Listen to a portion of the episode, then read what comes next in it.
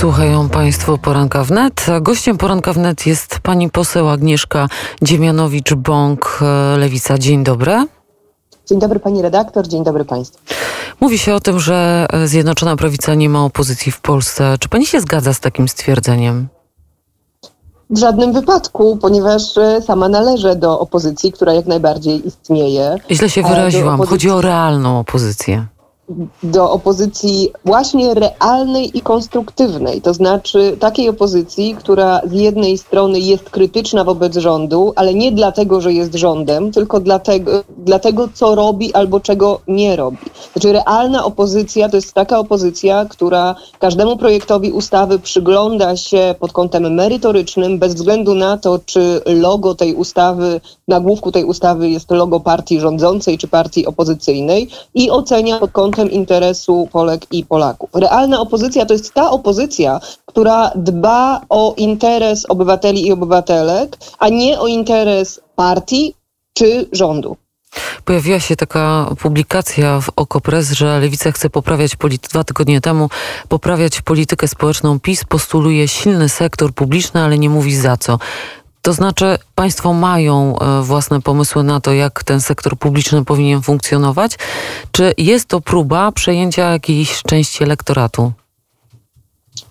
Po tym kryzysie pandemii, który jednoznacznie obnażył słabość instytucji państwa, to, że rządzone przez 15 lat przez rządy prawicy, czy to prawicy spod szyldu Prawa i Sprawiedliwości, czy to prawicy spod szyldu Platformy Obywatelskiej i PSL-u. No tu e, się Platforma rządzone- by na pewno teraz nie zgodziła z panią.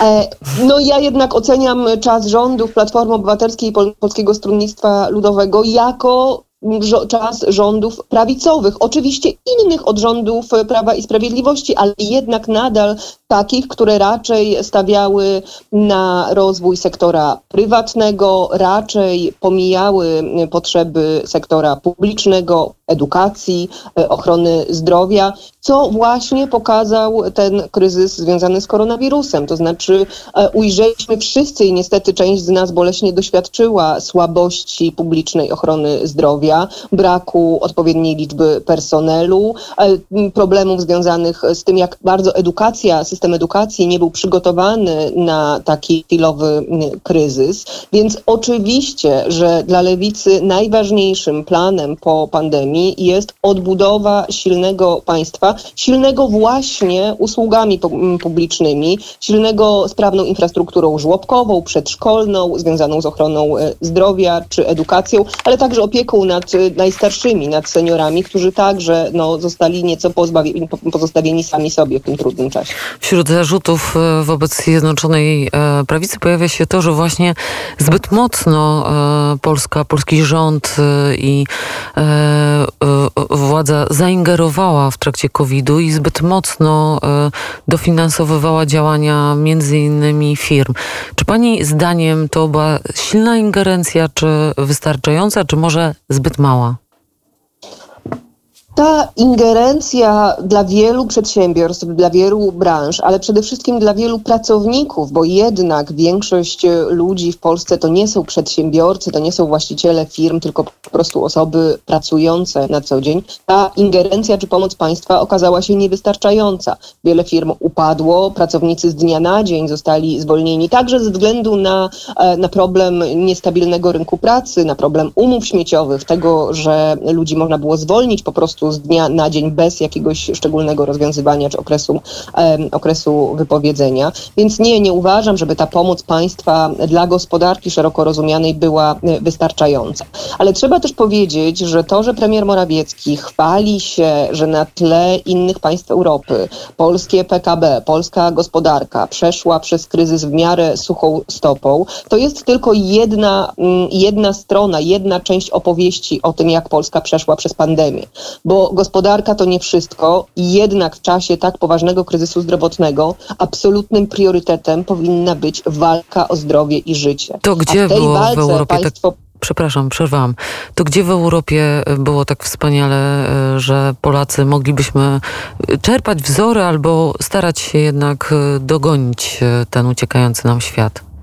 No jeżeli chodzi, o, jeżeli chodzi o ochronę zdrowia i życia, to w zasadzie niestety trzeba powiedzieć, że wszędzie było lepiej, dlatego że Polska przoduje w liczbie tak zwanych nadmiarowych zgonów. To znaczy wiemy, że w czasie pandemii umarło w Polsce więcej ludzi niż w innych państwach, jeżeli chodzi o te nadprogramowe, dodatkowe zgony, które wynikałyby, które nie wynikały właśnie po prostu z procesów y, demograficznych.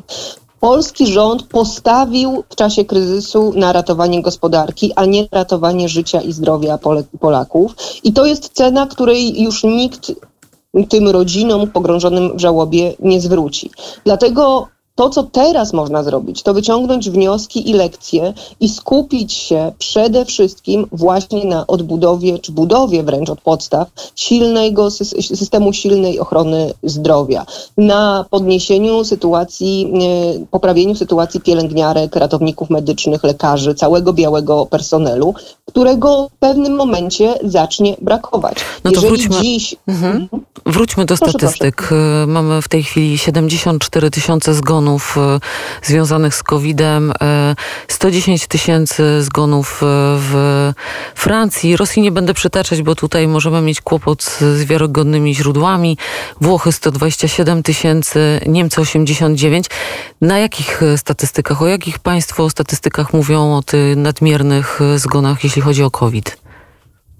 Mówię o oficjalnych danych dotyczących nadmiarowych, tak zwanych nadmiarowych zgonów, czyli takich zgonów, które w tym ostatnim roku pandemicznym wydarzyły się no, ze względu na pandemię, ze względu na COVID, ale także ze względu na, mm, na, na, na zgony z powodu innych schorzeń, które nie mogły być leczone, dlatego że mm, system ochrony zdrowia padł. Pani to, są poseł. Oficjalne, to są oficjalne dane, ale bo pani redaktor przytacza tutaj liczby bezwzględne, bez uwzględnienia no, populacji danych państw. Znaczy no, nie można starałam się jednak, liczb bezwzględnych no, nie, nie e, podaję Stanów Zjednoczonych 579, 597 e, tysięcy, tylko wybrałam kraje, które gdzieś e, w jakiejś mierze są podobne do nas i dlatego stąd pytam, dlaczego, znaczy o, o tym, że Polska Służba Zdrowia jest dramatycznie niezłej sytuacji, wiemy wszyscy od lat, od momentu, kiedy właściwie każdy z nas dotknął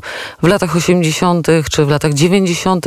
Mówiliśmy o tym wielokrotnie, wielokrotnie mówiono o tym, że każdy rząd, który dochodził do władzy, czy to była lewica, czy to była prawica, każdy opowiadał o reformie służby zdrowia jako priorytecie, który się wydarzy. No to jeśli to wszystko, jeśli to wszystko wiemy, to czas zabrać się do, do roboty. To lewica prawda. Złożyła w Sejmie, lewica złożyła w Sejmie projekt ustawy, który podnosi nakłady na ochronę zdrowia do poziomu 7,2% PKB już w 2024 roku. Ten projekt jest gotowy leży i czeka i należy go po prostu wyciągnąć z sejmowej zamrażarki, przeprowadzić nad nim debatę. My jako Lewica jesteśmy otwarci na dyskusje, na poprawki, ale chcemy, żeby ta debata rozpoczęła się tu i teraz, a nie tak, jak chciałby rząd Zjednoczonej Prawicy, dopiero za kilka lat, bo nie mamy tych lat. Nie wiemy, co wydarzy się w ciągu kolejnych najbliższych lat. Nie wiemy, jaki kryzys zdrowotny może znowu uderzyć w Polskę. Wiemy natomiast, że jeżeli nie zaczniemy działać dziś, jeżeli dziś nie podniesiemy wynagrodzeń pielęgniarkom, to tych pielęgniarek za pięć lat po prostu nie będzie.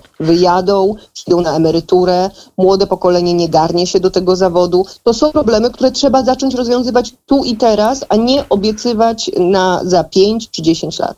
Ponieważ pani pochodzi z Wrocławia, ja w ten ubiegły weekend e, byłam we Wrocławiu, byłam również we wrocławskim zoo. Mam wrażenie, że z całym krajem, ale na pewno z połową regionu.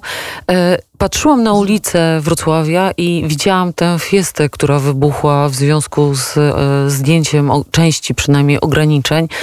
I też myślałam sobie o tym, że właściwie COVID-u w Polsce już nie ma. Jakie ma Pani wrażenia dotyczące tego, co się stało z pandemią? Wszyscy jesteśmy bardzo zmęczeni tym zamknięciem, czasem ograniczeń, czasem obostrzeń i to, co teraz odbywa się rzeczywiście na ulicach polskich miast i miasteczek, to jest chyba wyraz takiego pragnienia powrotu do jakiejś normalności. Tyle tylko, że musimy niestety pamiętać, że my jeszcze do tej normalności nie wróciliśmy. Poziom zaszczepienia w Polsce dalej nie gwarantuje nam bezpieczeństwa populacyjnego. W szczególności mamy stosunek stosunkowo niski poziom szczepienia tych osób najstarszych, wśród osób najbardziej, e, najbardziej zagrożonych, gdyby doszło do ich zakażenia. Dlatego to, co teraz powinno być priorytetem rządu, ale tak całej opozycji, bo tutaj to nie ma żadnych barw politycznych, to wzmożone zachęty, apele i ułatwienia, jeżeli chodzi o, mm, o szczepienie. No to e... mhm. bardzo przepraszam, ale niestety już za chwilę mamy serwis i mam nadzieję, że kiedyś wrócimy do tej rozmowy, więc e, trzymamy Państwa cały czas. E, będziemy obserwować, jak wygląda rząd, ale jak wygląda też realna opozycja. Bardzo serdecznie dziękuję i życzę wszystkiego dobrego, dobrego dnia. Posłanka Agnieszka Dziemianowicz-Bąk, Lewica, była gościem poranka w net.